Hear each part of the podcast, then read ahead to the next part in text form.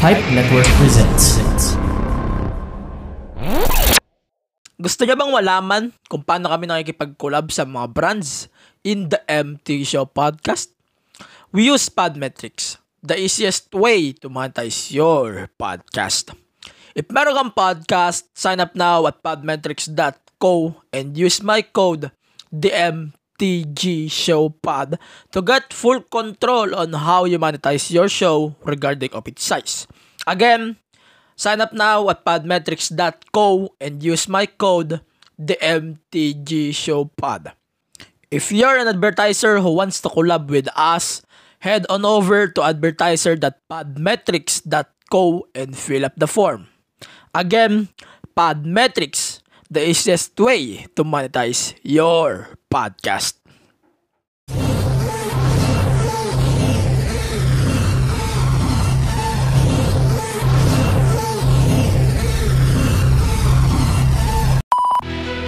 Welcome, to your unfiltered Tagalog Wrestling Podcast.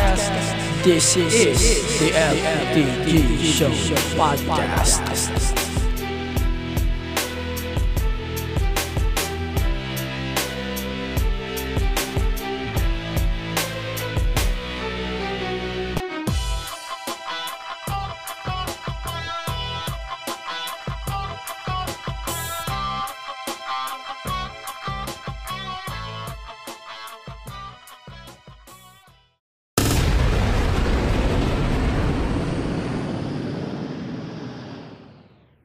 Hey, man here.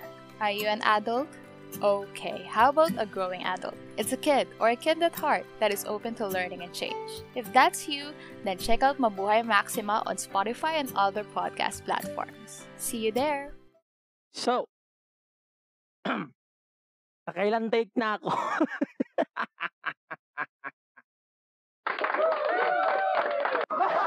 Gago. so, sige, sige. Let's start this podcast in a proper way. So, welcome to your Unfiltered Tagalog Crusty Podcast. And this is the MTG Show Podcast, the Slim Podcast.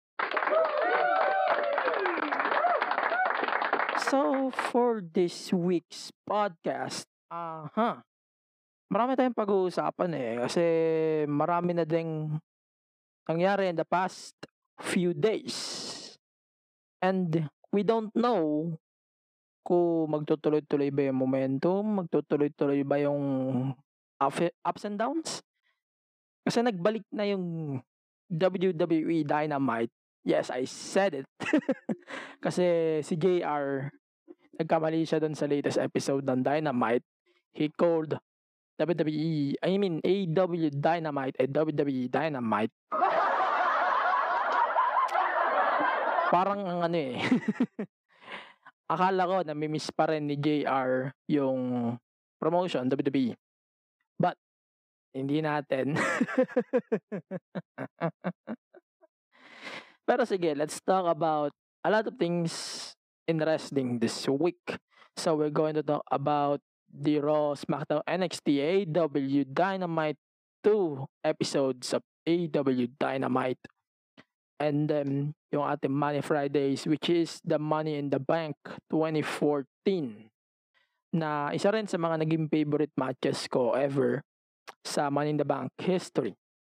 Also, we're going to talk about our top questions of the week kung ano yung anim na sino yung anim na participants ko in my own dream Money in the Bank match. And I'm going to read some comments na rin as well on the podcast. Ito na rin yung huling episode natin na gagamitin ko tong poking in ng B8 na to. Gagago. ito, ito na rin yung huling era. Kung, kung sa Dynamite, yung huling Dynamite ngayon is the final episode of Dynamite with the Daily's Place as the venue kasi mag, magtutour na ulit sila. Ito, poking na. Sawan-sawa na ako. Lagi na lang, ang daming technicalities lagi sa show. Ah, exactly. Noong nag-umpisa ulit yung ECQ, di na ako nakapag-edit ulit. Ng mga podcast episodes ko. So, mga episodes ko since March 29 or after ng Holy Week na yon is raw. Lahat, ibig sabihin, di ko siya inedit para makita nyo kung ano yung difference ng mga episodes ko in the past until now. So guys, apologies. My apologies if medyo hindi kagandahan yung audio ko ngayon. But I promise you guys, pag tapos na yung siguro I think August. Sana umabot ng SummerSlam ano. Sana gumanda na yung audio natin. And mawala na tong his. Anong lala kasi nung his sa uh, episodes natin nowadays. So, let's start the episode proper na with WWE Dynamite as JR said. Gago, gago, gago, gago. Teka lang. Sawang-sawa na ako dito eh. Sige. So, let's start with the AW Dynamite konti lang kasi um, marami tayong pag-uusapan. So, we got the AW World Championship last Saturday. So, Jungle Boy, he challenged Kenny Omega for the championship. Ito yung first Saturday show ulit since the, the Brody Lee thing last year. And I think isa to sa mga pinaka magandang match na nakita ko sa AEW Dynamite. Ito yung isa lang, isa sa mga isang walang tapon talaga eh. Hindi mo pwedeng sabihin na um, pangit kasi anong ilalaban dito Kenny na cheater, alam niyo naman. And si Jungle Boy na underdog. Pero sige, um, I think sobrang ganda lang nung laban. Na um, itong si Jungle Boy napatunayan niya na talaga na um, kaya niya makasabay kay Kenny despite of his big difference size difference pa lang. Eh walang wala na si Jungle Boy dito. Sobrang lala na ng his sawang sawa na so teka. Sige let's continue sobrang alam niyo yung difference ni Kenny at saka ni Jungle Boy, sobrang laki ng difference nila. But still, we don't blame him. He won the Battle Royale. And he he must fight Kenny for that. And he proved to us na hindi siya yung jobber or something like Orange Cassidy na kaya rin makasabay sa mga champions like sila um, Kenny Omega. And including John Moxley kasi nakalaban niya rin si Moxley in some point, I think. Tama ba ako? Sige. And then after na nagkaroon na nga ng feud, oh, nag-tease na sila ng feud sila Christian Christian Cage and sila Mata and Private Party. Yun lang, yun lang akin sa Saturday Dynamite. Like, let's talk about the Wednesday Dynamite, that comeback. Ito yung first Dynamite since the NBA playoffs.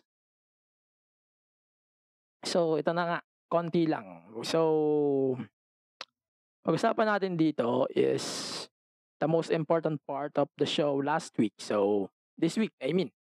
So, it's Sammy Guevara versus MJF from their respective stables. Sobrang solid eh na back and forth action na sobrang, alam mo yon na nagpapalitan na sila. Even yung match na to, mas maganda pa to doon sa nangyaring Stampede last month. And then, yun na, yun na yung pinaka solid so far sa feud nila. And para sa akin, dapat tapusin na nila itong feud as soon as possible. Finish this match. Mm. Tapusin na nila yung feud sa All Out or even in a Dynamite episode, please finish this feud. I'm done with this feud, man. Ayan. And then we got the... Ano pa ba? Sino pa ba? Sa tingin niyo yung pwedeng maging susunod na challenger ni Kenny Omega aside kay Andrade? Kasi si Andrade eh, nag-challenge na nga. And then we got this we got chal we got a challenge from Andrade and then he challenged Matt Saidal. And I wish na i-challenge din niya si Kenny for the AEW title. Beside na doon sa challenge niya o sa match niya I mean for the TNT the TNT AAA Championship. And sana nga eh ano bang tawag dito? Sana nga eh mabawasan na yung belts ni Kenny. If if you're going to ask me sana mabawasan na yung belts. Start with the Impact Championship of course. And then sunod-sunod na parang umpisa na nila yung downfall ni Kenny ganon and then he will win the championship at ganon ganon dapat mag-book ng story and then tapos na tayo sa AEW wala masyadong big deal medyo hindi pa ako nai-impress sa bookings nila pa rin so magbubo na tayo sa Raw so Raw ito yung isa sa mga pay-per-views na parating. So, we got Money in the Bank on 18th. And then, hindi lang, I think hindi lang Money in the Bank yung binibuild nila ngayon. So, we're getting also SummerSlam build-ups. So, ito na nga. We got a Battle Royale featuring everybody na kasi dapat talaga eh magko-compete dito si Randy Orton pero si Randy Orton ay wala. No show. So instead, ito na yung magiging third participant. And si Riddle nga, yung nanalo dito. And then parang ang concept is si Riddle, pag nanalo si Riddle, makakapasok ulit si Orton doon sa in the Bank match. And para sa akin, yung itong kay Riddle, ito na yung sinasabing story ay at least maganda yung story. Mm. Maganda yung binubuo nilang story. Pero at the same time, it's very obvious na um, Riddle will win the thing. Pero hindi naman necessary din na ipasok si Orton sa Money in the Bank in my perspective. Mm-mm. Plus, meron na rin silang stories na binibuild pa. So, we got Jeff Hardy and Cedric the Viking Raiders and Styles and Amos and then Ali and Mansoor. Yun, at least at least naka, nagkaroon ulit sila ng TV time.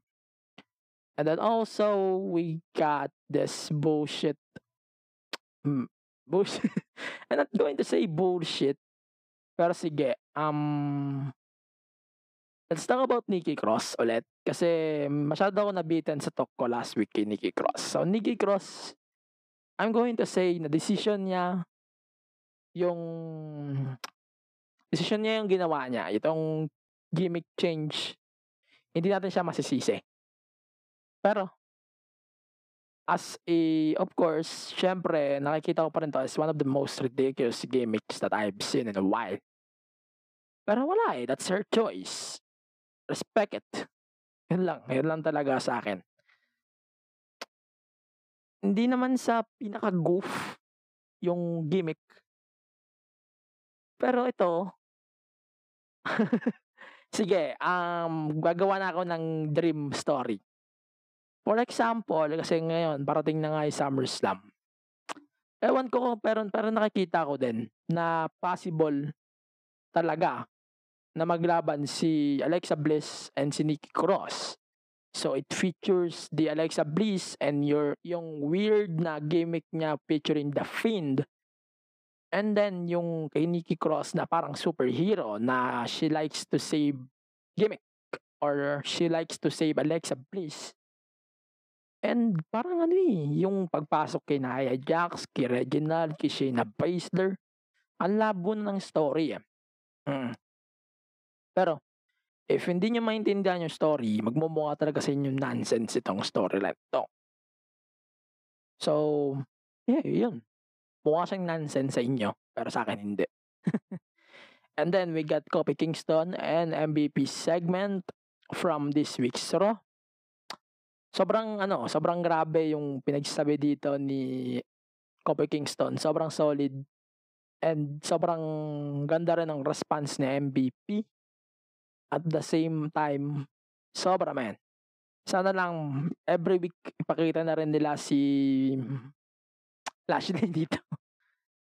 And itong feud na to is nabibuild nila na mas maganda which, which is I love the most kumpara sa mga nangyayari last week or past few weeks even yung mga past build ups nila doon sa feud ni Lashley and ni Drew na medyo mesh na rin talaga sa akin.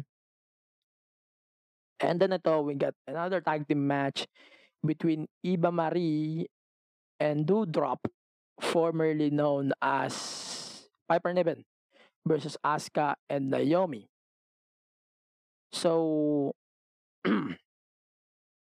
itong nakikita ko kay Iba Marie is, di ba, nagparang parang ang pangit talaga ng gimmick niya for now. Parang, tawa ba dito? Wait. yung ginagawa kasi ni Iba Marie dito is she is a manipulative heel. And parang ginagamit niya si Doudrop na na muscle, kumbaga. And abang tawag dito. And si Iba Marie, siya yung nag tumatanggap ng winner, winning streak, kumbaga. And si Doudrop yung gumagawa ng work. Siya yung nakakuha ng credit. Yun lang, yun lang ang nakikita natin na purpose. That's why we we get this thing. Ah, uh na Doudrop siya yung gagawa ng trabaho. She's good. But wala eh. Hindi natin masisisi ito eh. And then Iba Marie, siya yung nakuha ng credit in the end, which is insulting in the side of Piper Niven or Doudrop And yun na yun eh. Yun na yung nakikita natin reason. That's why we got this gimmick. And then we got the Ricochet versus John Morrison, one of the best segments of this week's Raw. Ito yung nag-springboard crossbody si Ricochet and no doubt it reminds me of Lucha Underground. Wala akong masabi sa match regardless on kung paano nangyari yung match. That's so good. Mag- sobrang ganda lang ng part na yan. And then we got Elias versus Jackson Riker. Para sa akin lang, sobrang labo na itong feud na to. I wish Riker gets more push rather than Elias. I'm not saying na wag nila i-push si Elias, but I'm glad na Riker won the feud. This feud, I mean. Pero I wish na i-push talaga sila parehas. Not only Riker, but Elias them. And then, finally, we get Drew versus Riddle versus AJ. Triple threat match. Pero ito yung na-obserbahan natin, ano? I'm not saying na galit, sawang-sawa na ako kay McIntyre, no? Pero, ang nakikita ko kasi dito is they're trying to put Drew on every match up over and over again despite the fact na ayaw na rin ng tao sa kanya. And I guess we're getting this stuff over again and di sila titigil dito. and yun lang din naman eh. Yun lang din naman ang perspective na um, nakikita natin kay Drew. And what if si Drew nanalo ng Money in the Bank match and then si Lashley para na yung champion. So, hindi na siya pwede mag-challenge. Ito lang makakasave dyan. Yung draft. Kasi may draft daw by August. Maybe malipat si Drew sa SmackDown. Malay nyo naman. And ganun, ganun yung makikita natin kay Drew in the future. Wag lang sana mangyari agad. Masyado pang maaga. Yan. Yan, yun lang sa akin sa Raw. So, let's talk about Eddie Kingston in a bit. So, in the past few days, lots there's a lot of wrestling com- wrestling fans in the community na kung saan eh kinikriticize nila si Eddie Kingston doon sa promo niya last Saturday especially Bully Ray, na kung saan eh kinriticize niya si Eddie Kingston nga. And he said that ito, summary ko na lang yung statement dito ha na Eddie Kingston needs to shut the fuck up and stay in his lane of being a AEW guy speaking about AEW and flying the flag of the AEW. And yun. Tapos tell me how great AEW is, fly the flag of your company, show me that you wear your heart on your sleeve. You were indie guy for the majority of his career until this company took a chance on you. You learned a lot to love it and everything about it. Don't take the easy way out and knock the opposition, which is WWE. And if Cody wants to destroy a throne, got it. If Jericho wants to say fuck up, fuck you, I get it. But you, Eddie, walang reason. Ito yun ah. Quote pa rin to ah. Walang reason si Eddie Kingston para mag-run sa opposition. And wala ring reason si Eddie Kingston mag-shoot siya sa ibang promotion, especially WWE. And if ang purpose mo lang doon is pop, well, hindi mo nakuha yon. Eto sige, I'm going to give my small opinion on this. Pero ito, ang sa akin lang, tama yung ibang fans na maganda ang product nila but wag sila mag-shoot na mag-shoot palagi sa WWE. And this point, mag-agree rin ako na parang bata na umasta ang mga nasa All Elite. And for example, yung faction, oo, kung paano sila makapag-concentrate sa run ng promotion. And, yeah, mag-agree talaga ako na parang bata na talaga yung trato o parang bata na talaga yung mga nasa AEW ngayon. Parang umaasta talaga silang bata. Hindi na ako magugulat in the future if siguro eh darating yung point na aalis talaga may aalis talaga sa promotion. Mm-mm.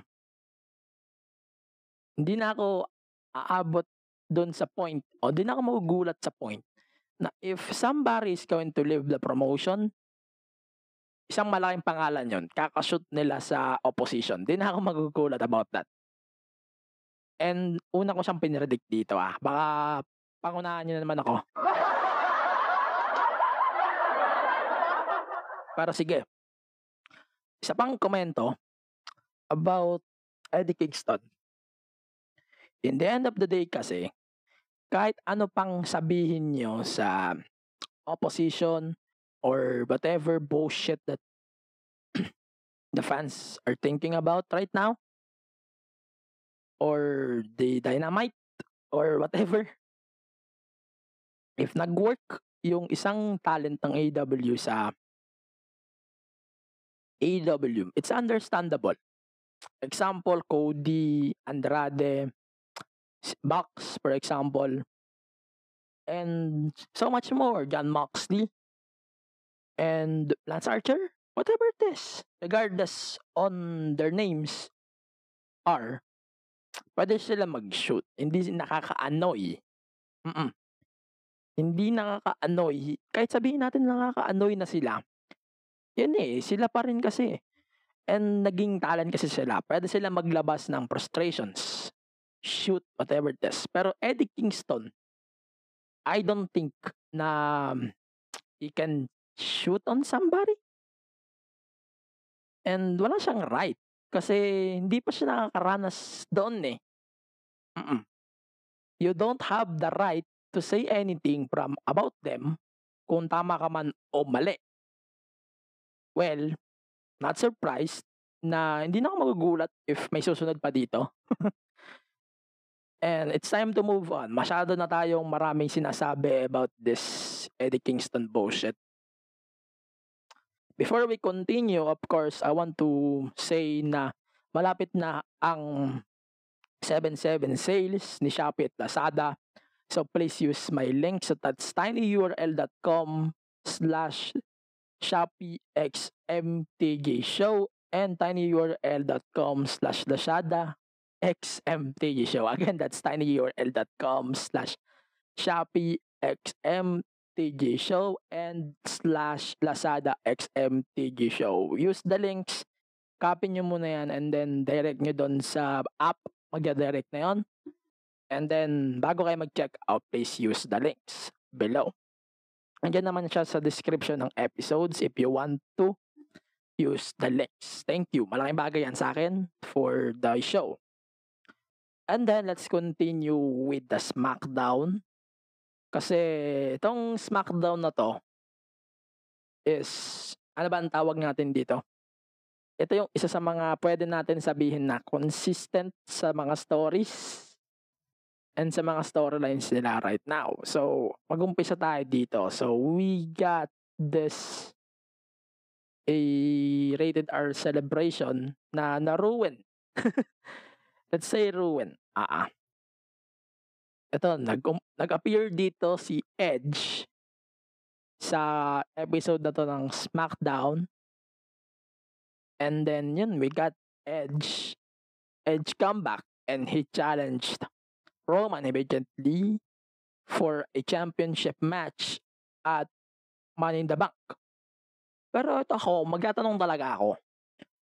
Bakit interesting sa inyo yung pag-challenge ni Edge kay Roman despite the fact na natalo na nga ni Roman si Edge or, or and Brian. In the end of the day, natalo pa rin si Edge. Ang, oh, I know there's a story, there's a story, I don't care. But results speaks for itself. Roman defeated Brian and Edge in a WrestleMania match. And Edge is part of it. And kung maganda man o hindi yung storyline, I don't care. That's pointless to me.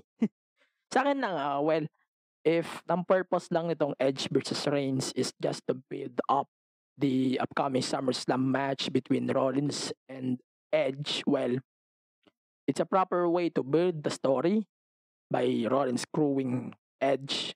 Yeah, yan, yun lang ang nakikita kong sense about that. Yun lang ang nakikita kong saber nitong feud na to. So, we got a NXT review din. So, tsagaan nyo na guys. Pasensya na kung medyo nag pumapangit na talaga yung audio. Pag naka-headset kayo, sobrang may hiss talaga. Kaya, pasensya nyo na. I want to remind you every time guys, pasensya talaga.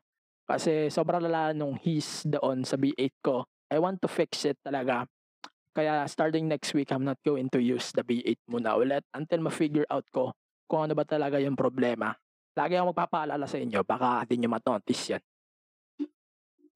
And then, so we got the NXT. So we got a triple threat contendership match between Dakota Kai and Raquel versus Blackheart and the, the Ember Moon and Io Shirai and Stark. So, ito, first question. Bakit nag-challenge din si Gonzalez sa NXT Tag Team Championships despite the fact na champion na siya eh. And wala pa siyang program ngayon. Why? Bakit siya nandito? I don't know the point of that. Correct me if I'm wrong in the comments if may purpose to in the future na siguro eh mag-feud din later on si Raquel at saka si Dakota. But di ko pa siya nakikita ngayon eh. Seriously, hindi ko pa siya nakikita right now na mag-feud sila in a future program. ba? Malabo pa eh. Hindi pa natin nakikita na ganun yung possible ano eh, future ni Dakota. And I think hindi pa siya mangyayari today kung mag-feud man si Dakota Kai at saka si Raquel. And by the way, the match is good. And Io Shirai winning the match makes sense. And sobrang established na rin sila Although may clip yung run nila. And then, itong new team na to, ang problema lang natin, hindi pa ready na matalo dito si Candice at saka si Indy Hartwell. That's for sure. Hmm, hindi pa sila ready para ma-feud sila. Also, we got this ano ba tawag dito? Ano ba ba? Ano ba bang interesting? Wala pa kasi ako nakikitang interesting feuds ulit. So, nagkaroon ulit ng face-off between Kyle O'Reilly and Adam Cole before the NXT Great American Bash. So, this time, andito na rin si Joe to avoid disasters. yes, eh, you heard that right. To avoid disasters. And Madami silang personal things na sinabi dito sa build-up na 'to. And and si itong feud na 'to personally, naging personal na talaga 'to. And sobrang natatawan talaga ako. Is this at least for a Adam Cole versus Samoa Joe feud? Maybe. It's possible everything. Everything is possible. And tong Cole versus Kyle, personally, one of the my favorite feuds ever and yung overshadow nila o yung foreshadow nila kay Cole at saka kay Samoa Joe is so good. Let's see what happens in the future. Maybe take over. Anything is possible talaga. Makikita pa natin next few days yung mga posibleng mangyari sa story na to. And then also, we got this, yun na, And then we got the Bronson Reed versus Isaiah Swerve Scott, the biggest snubberknocker of the week so far. So we got a title change. So Swerve Scott is now your new NXT North American champion.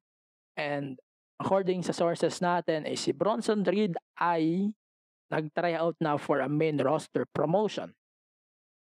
And we don't but we don't know yet kung saan siya pupunta malinaw lang sa atin, it's either way, it's a win-win pa din.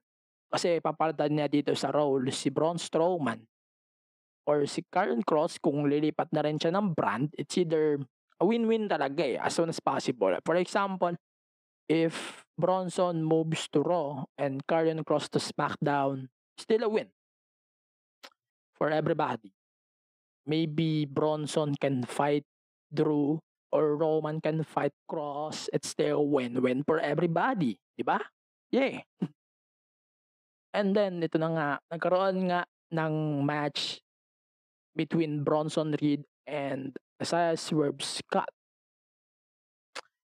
And then, yun na nga, nagkaroon nga ng tawag dito.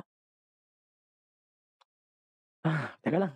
Ako, unang, unang una talaga kinakabahan ako kasi nanganganib si Bronson talaga if there's a call up talaga sa main roster. Sobrang na sobrang it's either nakakadismaya o medyo letdown eh. Parang maraming letdown na ginagawa si WWE, especially their talents na pinopromote nila sa main roster, especially some talents na na-release na din from their contracts. Mamaya, we're going to talk about it. Pero sige, itong itong match by the way sa Heat Row and kay Bronson Reed is so good. Sobrang solid. I think ito yung isa sa mga best title changes of the year so far in the NXT TV. So yeah, congratulations to Isaiah Swerve Scott. Big win And it's time to move on to our impact review. So, ito, it's gonna be a short one. So, nagkaroon nga ng feud. Ito, I mean, nagkaroon ng, tawag ba dito? Ng match sila Diona Porraso and si Susan. Also known as, ano ba tawag? Actually, personal, hindi ko talaga kilala yung original to. Suyang? Kasi ang dami niya ng gimmick. Si TJP, ang dami niya ring gimmick. Kaya sobrang natatawa talaga ako sa Impact na buti na pagsasabay-sabay nila yung mga gimmicks na ginagamit nila sa roles on the promotion which is the plus para sa akin. So, eto, let's go back na um, maglilid kaya itong itong ginawa ni Diona Porraso kina Susan na magli-lead kaya ito sa return ni Su Yang and maybe losing the championship? Possible. Sobrang basta ang masasabi ko lang, sobrang solid ni Deonna Purrazzo. Sobrang underrated niya talaga na champion right now. And si Susan naman, kabaliktaran. Hindi ko pa nakikita yung matinong build niya aside kay Su Yang. And nakikita ko talaga yung teaser din. Yung kay Kimberly na sobrang loyal kay kay Deonna Purrazzo. And possible din na mag-feud sila. Pero ayan, solid doon in, in whatever. Kung makikita natin, Kimberly versus Deonna Purrazzo or Su Yang versus Deonna Purrazzo, whatever it is, sobrang solid nun. And then we got a ano ba tawag ba dito? Yung main event nga pala ng Dynamite. So, in Dynamite. so, the main event of next week's Impact. So, I mean, tomorrow, today, kung mapapakinggan nyo itong podcast, 10 a.m. Manila time. So, we got the main event of next week's Impact or this week's Impact. It's gonna be Tommy Dreamer, Team Dreamer versus Team Kalihan. I mean, Team Kalihan tuloy. Team Dreamer versus Team Kalis. So, it's gonna be the, Impact AEW and AAA champion Kenny Omega and the Good Brothers versus Kalihan, Moose, and Chris Sabin. Wonderful main event. Tinanong ko na rin siya sa podcast last week. It's gonna be a big moment. Mm-mm. But, ito yung linawin natin ha. Wala siyang sense at all. Pero, yung kay Chris Sabin at saka kay Moose, I don't get the point na ba't sila pinagsama sa team. Para lang mabuild yung feud nila at Slammiversary. Wala yan, labo eh. It's a it's a win-win pa rin. it's a win-win for Kenny it's a win for the gold the good brothers. Yan, yun lang sa akin. I don't think the match makes sense, but still one of the biggest matches ever in the Impact history. So yan, we got the main event of this week's Impact. So we got Eddie Edwards and Kojima. Satoshi Kojima versus B.O. Violent by Design. B.O.D. Sana sasabihin ko.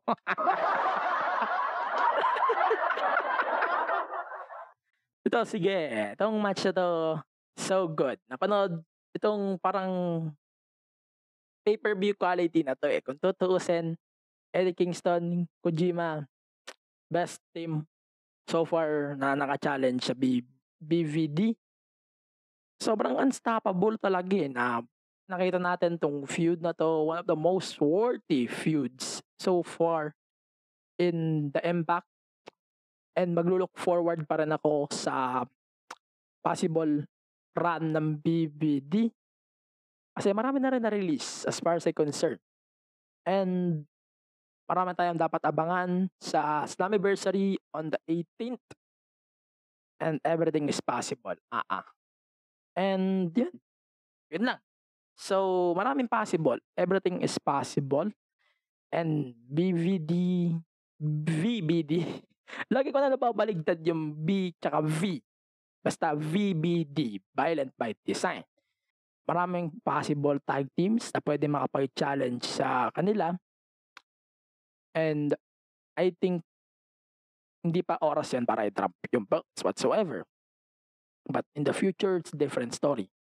But for now, yun. For now, yun muna.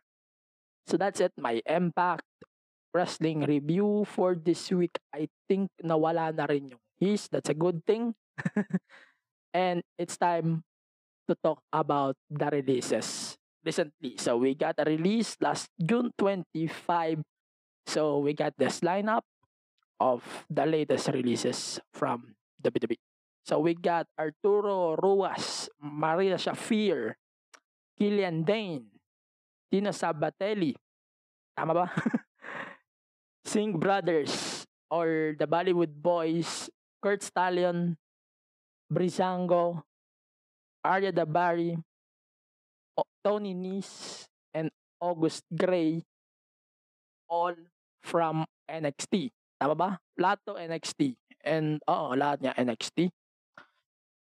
Sobrang nakakagulat yung releases na to. Add ko na rin, meron din silang na-release na producer from the contract. So, ito na lang, ito na lang. I'm going to give my quick quick conclusion kung bakit sila nag-release pa din. I don't have any ideas to be honest. Wala naman ako nakikita dahilan aside sa cost cutting, obviously, na ginagawa pa rin nila recently. And sobrang nakakalungkot para sa akin kasi as a fan of up, up, down, down or left, right, left, right. sobrang laking kawalan nitong mga talents na to, especially Tyler Breeze, one of the biggest guys in the up, up, down, down. Yan. Sobrang lungkot. Sobrang nakakalungkot. I wish na may mabalik sa kanya uli, sa kanila ulit like Samoa Joe. Like Samoa Joe, sana may mabalik pa rin sa kanila from the promotion or to the promotion, sana may mabalik talaga. So, yun na. Yun lang ang sa akin. Yun lang ang thoughts ko about the releases. And, ngayon, aha, kinakabahan ako magbasa. so, it's time to talk about our top question of the week. So, sabi ko nga, hindi siya question. Pero sige, magbigay kayo ng inyong dream lineup for the money in the bank match. So ako, naglagay ako doon sa post ng ng aking opinion lang o yung thought ko about that. So, nilagay ko dito ay Teka, basahin ko. Babasahin ko. So, it's John Morrison, Kenny Omega, Penta, and then Rey Mysterio, Ricochet, and Orange Cassidy. Sobrang bigat din. ano yan, sobrang bigat. Magbabasa tayo ng comments kasi baka makatulong din yung ideas nila. So sabi ni Joel Eduarte, so it's HBK, Shawn Michaels, Kenny Omega, Will Ospreay, Ricochet, Jeff Hardy, and Penta. Kay Mark Angelo, suki na natin sa show. So it's Adam Cole, Daniel Bryan, Sami Zayn, Ricochet, John Morrison, and Jeff Hardy. si Odasier, I don't know if tama ba i-pronounce si pangalan mo. So, it's Habayusa, Ab Ayabusa, si Penta, si Sabu, Sabu, putra, nakalimutan ko rin si Sabu. Si Diamond, Dynamite Kid, at saka si John Morrison. And then, kay Xiao Li, we got Eddie Guerrero, The Undertaker, Big Show, Batista, John Cena, and The Miz. I think this is a ruthless, ruthless man in the bank ladder. I think that's a ruthless man in the bank ladder match. So, also, basa pa tayo ng comments sa ibang groups. Ayun kasi comment section yun sa aking podcast page. So, babasa pa tayo ng ilang comments ha, kasi may mag-comments pa dito. So, first thing, I want to say thank you pa nga pala sa mga pag-participate nyo sa ating mga top questions every week, kahit sa group pa yan. So, sabi ni Jan Bonggaling, so, basa ba tayo ng comments? So, we got, he got Rey Mysterio, Ricochet, Cesaro, Jeff Hardy, Darby Allen, Ethan Page, Pac, Ray Phoenix. Sobra na yan. Sabi naman ni Harold Christian is John Morrison, Chris Benoit, CB, AJ Styles, Jeff Hardy, Kenny Omega, and Gargano. Mitch Espiritu, Ricochet, Ray Phoenix, Will Ospreay, Lance Archer, AJ Styles, Kenny Omega.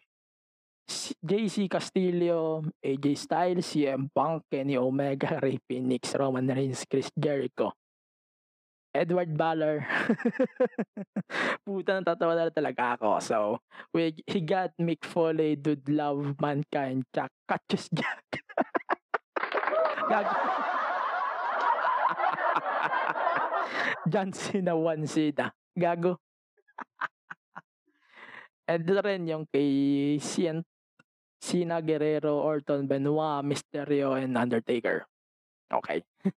Accepted. Also, doon naman sa podcast PH, meron din tayo doon thread. So, sabi ni John Gabby Satch is so, Stone Cold, The Rock, Triple H, Undertaker, Hulk, Hogan, and Mr. Mankind. Good lineup to be honest. Sobrang solid din ang lineup niya so far. And if Undertaker is slow, Shawn Michaels or Triple H para team up sila ni Triple H. Yan, yan ang sabi niya. And then, sabi naman ni Nestor Domingo of, I think he's the guy behind this drunken, tama ba? Oh, this drunken midnights. So it's Chris Jericho, Edge, Rikishi, Roman Reigns, Dope, Ziggler, and Ricochet. Sabi naman ni Carl Arsuki from Pipe Network din sa ano bang podcast to? Nakalimutan ko. sa ano ba niya podcast? So, six Goldbergs. Okay. So, yun, basically, that's it for our five, wait lang, ano man tawag dito? Basically, yun na sa atin sa top questions. Yun sa akin, nagbigay na rin ako ng aking opinion. However, if you're going to ask me yung talagang dream lineup ko, it's gonna be Kenny Omega, Kazuchika Okada, si Tetsuya Naito, I think John Moxley, Roman Reigns, and the number one, Drew McIntyre.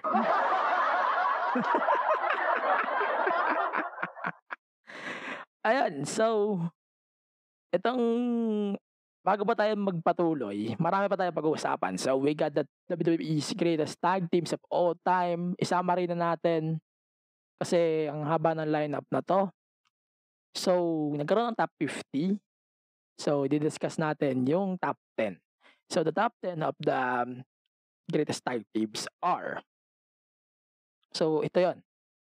So, we got the British Bulldogs, the Brothers of Destruction, the New Age Outlaws, the Usos, Legion of Doom, Dudley Boys, and Christian, Heart Foundation, Hardy Boys, New Day. Comment ko lang, New Day, based on the accomplishments alone, I think they deserve it. Mm, yun talaga sa akin. And, yeah. Also, take to notes, Jungle Boy and Anna J are now dating. Congratulations, best wishes. And also, best wishes din kay Rollins tsaka kay Becky kasi I don't know if true, pero kinasala rin sila according sa mga sources natin. So, ito, recap na lang natin kung ano yung ating superstar of the week, woman of the week, picks of the week. So, the superstar of the week, no doubt, is Edge. I love Edge's appearance on SmackDown. And then, yung woman of the week natin is Liv Morgan. I don't know. Sobrang underrated ni Liv right now. I wish Liv's I wish Liv wins the match at Money in the Bank if magiging part siya. And then the match of the week, no doubt, Kenny Omega versus Jungle Boy from Saturday Night Dynamite. And then also, honorable mention nga pala sa match of the week is the triple threat with the winner we face Walter for the NXT UK Championship. Yan. Yun na lang sa akin. If you want to watch the matches, panoorin nyo lang. Binigyan ko lang kayo ng options and ideas on what the hell is going on in those promotions. And, and because of that, it's time to wrap everything up. So, again, we want to remind you the Pipe Marketplace is still available. If you want to shop, if you want to start a business, visit Pipe Marketplace. That, and visit Pipe Marketplace. Visit pipenetwork.co slash pipe marketplace for more details. Again, that's pipenetwork.co slash marketplace for more details about pipe marketplace.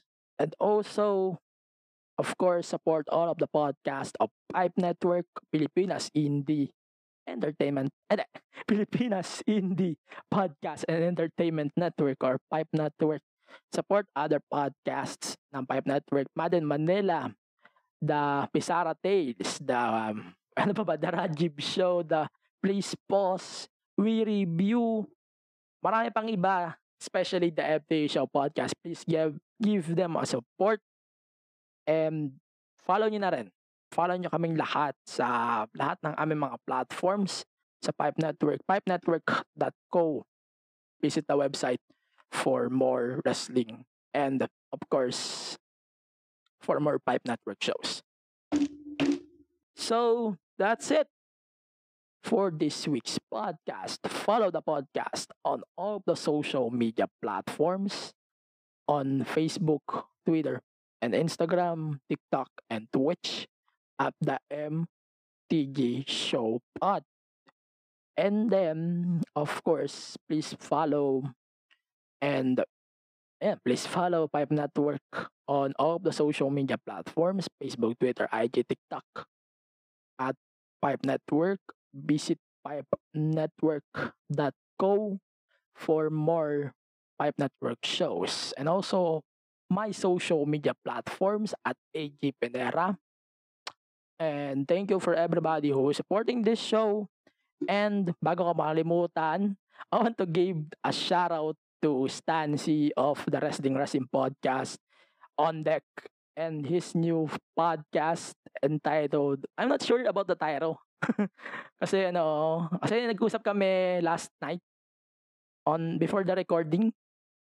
Pero we did some talk about the podcast, the new podcast about Chinois. Oo nga, Chinois niya. Tama. And yun, sobrang naganda ng usap namin. I wish na makagawa rin kami ng episode together. So, that's now streaming, now streaming on your favorite podcast platforms as well.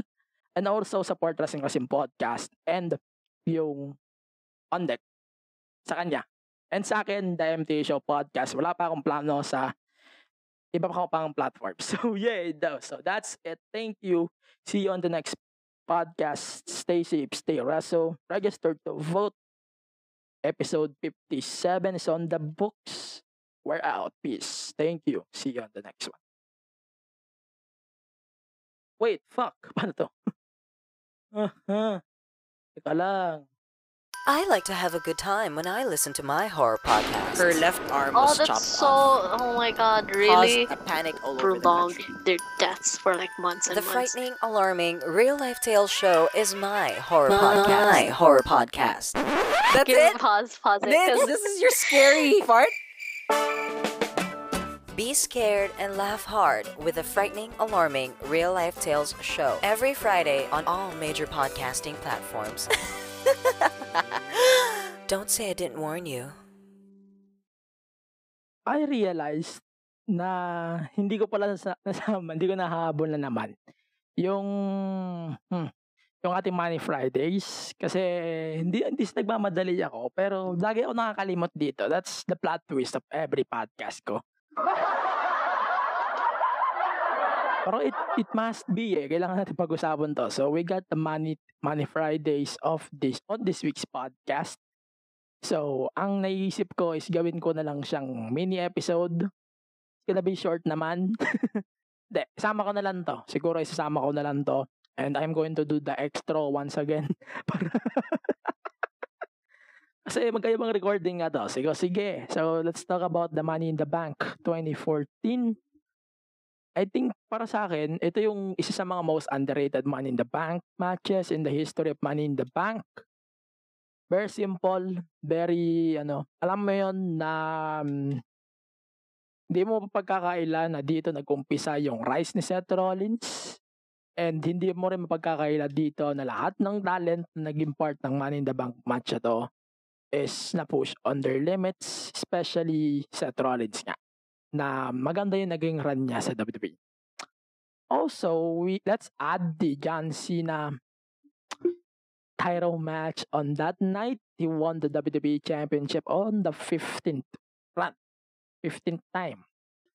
And para sa akin talaga, he deserves that run. It's been a long time then since he won the championship. Kaso lang ang nangyari, ultimate, ultimate murder by Brock Lesnar.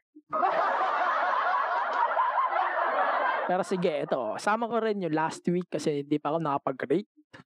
So, the matches naman, matches wise, I think the 2005 is 4, 2014 is 4, and the Money in the Bank title match main event is 4 out of 5. Yun lang ang sa akin. Hindi ko na isama to sa current rankings natin. Pero sige, ito na yun. Naging rank ko. And then, so yun, again, I'm going to do my extra really quick. So follow the podcast on all of the social media platforms, Facebook, Twitter, Instagram, and TikTok, and Twitch at the MTG Show Podcast. Or the MTG Show Pod. And then, sa Pipe Network, pipenetwork.co for more Pipe Network shows. And then, yung also all of the social media platforms, Facebook, Twitter, Instagram, TikTok, and Twitch. Sa akin at the MTG Show Pod at sa Pipe Network at Pipe Network. Also, my personal social media platforms at AG Pinera. Pasensya na talaga guys. Sabog, ewan ko, sabog na yung ulo ko kaka, sa frustrations ko kanina during the uh, recordings. A lot of times, tinaray ko talaga i-record yung itong episode. Pero, sige, I got, I got this. bahala, ako na bahala dito. Blame me for this. So, again, stay safe, stay reso. Have a great day. Have a pipe day. Register to vote and see you on the next one. Yeah, yun lang.